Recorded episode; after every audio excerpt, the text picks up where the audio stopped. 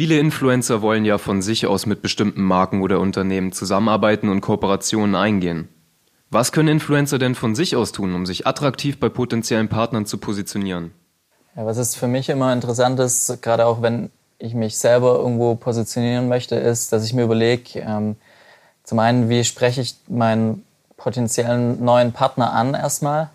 Dann überlege ich mir, was habe ich denn überhaupt schon vielleicht in der Richtung ähm, von dem Unternehmen, mit dem ich zusammenarbeiten möchte, schon gemacht. Ähm, dann finde ich es immer ganz schön, wenn ich der Person oder dem Ansprechpartner einfach ein, ein, paar Cases tatsächlich auch zeigen kann, was ich schon in die Richtung vielleicht mal umgesetzt habe. Und ähm, dann untermale ich das auch ganz gerne in, tatsächlich ein bisschen mit Zahlen, ähm, damit die auch ein Gefühl dafür bekommen, was sie erwartet. Und dann stelle ich auch immer so ein bisschen, mache ich so eine, so eine Aussicht, ähm, was ich vorhab, ähm, wie ich mir das vorstelle, mit dem Partner zusammenzuarbeiten um das dem einem einfach schmackhaft zu machen. Und ähm, ein anderer Punkt ist für mich auch immer, ähm, was ich wichtig finde, dass es auch von dem Influencer rüberkommt, dass ich direkt merke, entweder jetzt als ähm, Brand oder ich jetzt selber als Influencer, ähm, dass ich schaue, dass die Werte irgendwie schon passen im, Vorhinein, dass ich ähm, mir schon überlege, hm, passt die Marke zu mir ähm, und die Marke sollte sich auch überlegen, ähm, passt der Influencer ähm, zu uns natürlich. Ja, wobei der Influencer ja seine Werte nicht unbedingt auf die Marke anpassen kann im Vorfeld. Der Influencer hat ja seine Persönlichkeit und seine Marke, seine eigene Marke quasi. Ja, klar, hat er. Die er repräsentiert. Trotzdem muss er sich ja schon vorher überlegen, wie er sich darstellt und ob seine Werte schon matchen einfach mit, der, mit, mit den Werten ja, ja. der Marke. Bei, bei der Auswahl der Kooperation meinst du? Ja. Ja, ja. Genau. Ja, aus, aus Marketing-Sicht gibt es für mich eigentlich zwei wichtige Punkte. Das ist zum einen, dass, dass Influencer nicht zu inflationär umgehen mit Markenkooperationen im Allgemeinen. Also gerade jetzt, weil, weil in den letzten Jahren auch ähm, Influencer als, als Berufswunsch bei den jungen Leuten mhm. ähm, durchgekommen ist. Also dass, glaube ich, mittlerweile 37 Prozent der jungen Leute sagen, sie können sich mal vorstellen, später Influencer zu werden ähm, als Job ähm, merkt man natürlich alles klar, die Leute haben verstanden, ähm, wenn sie Reichweite auf Instagram oder auf, auf den sozialen Medien generieren, dann können sie dadurch ähm, Geld verdienen, können das Ganze monetarisieren.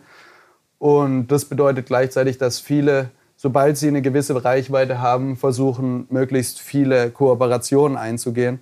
Aus unserer Sicht ist es aber so, denke ich, da gibst du mir recht, dass, ähm, dass viele Micro-Influencer oder aufstrebende Influencer sich relativ schnell ähm, verbrennen dadurch ja, ja, oder sich langfristig Chancen verbauen, indem sie zu früh zu viele Kooperationen eingehen.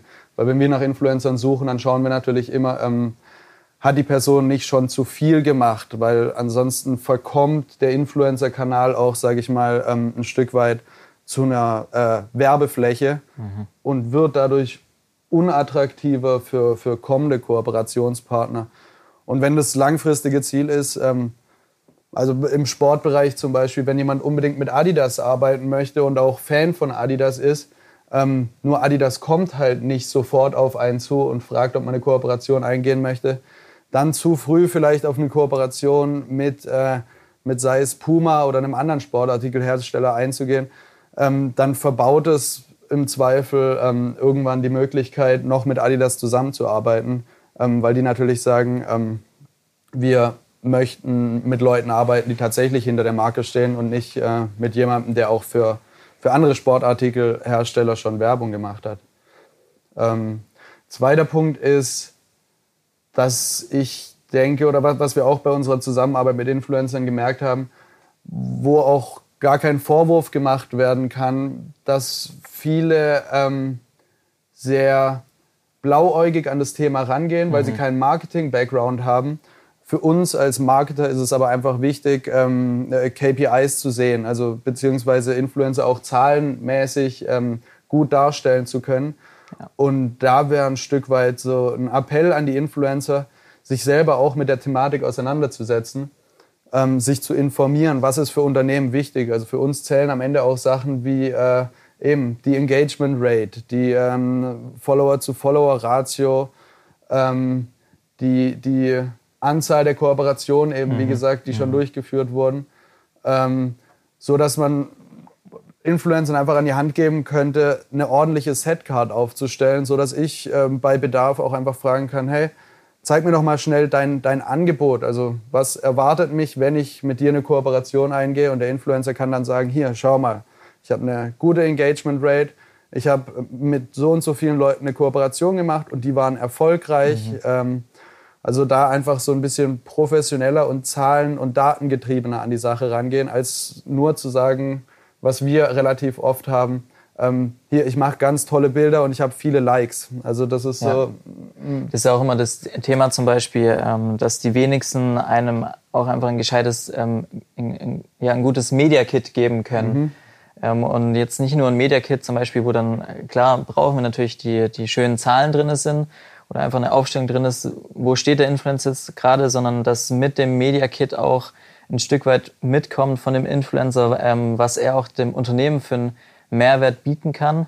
Und da steckt dann auch schon der Gedanke dahinter, zumindest ist es bei mir so, wenn ich jetzt bei mir schaue, wenn ich an ein Unternehmen rangehe, ich schaue, kann ich dem Unternehmen Mehrwert bieten, aber bringt das Unternehmen auch mir selber einen Mehrwert tatsächlich? Weil wenn das nicht auf beiden Seiten gegeben ist, dann ist am Ende das Ergebnis von der Kooperation auch einfach nicht so gut und nicht auf einem hohen Niveau. Und ähm, ist dann vom Wirkungsgrad her ziemlich sicher auch einfach nicht so hoch. Ja, ja, absolut.